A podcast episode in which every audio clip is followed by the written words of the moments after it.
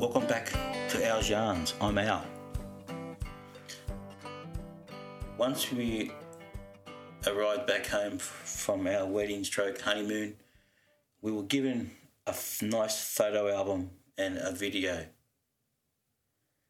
And when we had a chance to to play the video at, at home, uh, the first 45 minutes was like a tourist ad for Bali, just scenery and Balinese music until finally our wedding nuptials were there. When when we informed our family and friends of our wedding in Bali, most of them were okay. Uh, upset, of course, because they could not be there, except my mum. My mum wasn't happy at all and didn't believe we were married as she wasn't there to see it happen. I even took the photo album around to try and show her, but was never interested in seeing the photos, no matter what, and the matter was never discussed again. Another time I upset my mum was my name change.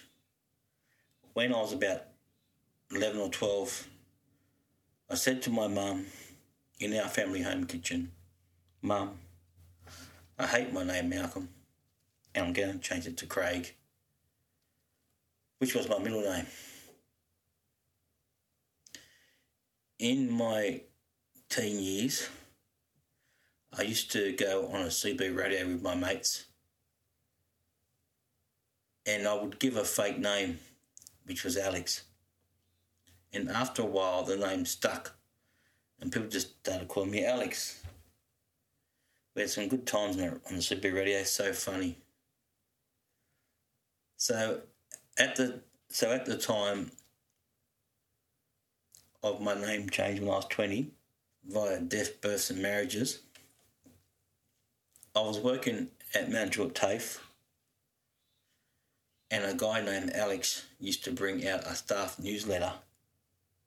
And in this, he wrote a small announcement. Malcolm is now is now known as Alex, and me, Alex, is known now as Malcolm. It was so confusing, but very funny. One of the storemen who worked at TAFE started calling me Malix, which is Mal and Alex together, I suppose. And that name stuck for a while while I was working there too. Hence, with my name change, my mum wasn't impressed at all and never ever called me Alex on account that I was born Malcolm, which didn't bother me. She was my mum. There was one other time when I was a kid. I was riding my bike home from my mate's place when this neighbourhood bully decided to chase me on his bike. I knew I wasn't far from home, so I rode so fast down this laneway, and my eyes were only focused on my house. I could see it at the end of the, end of the laneway that I was going so fast, I didn't have time to stop, and I didn't see the car coming. My front tyre went between the front panel and the door jamb of the car that I actually flew over the bonnet, over the council strip, and over a little white fence. And I landed on my butt in my front yard.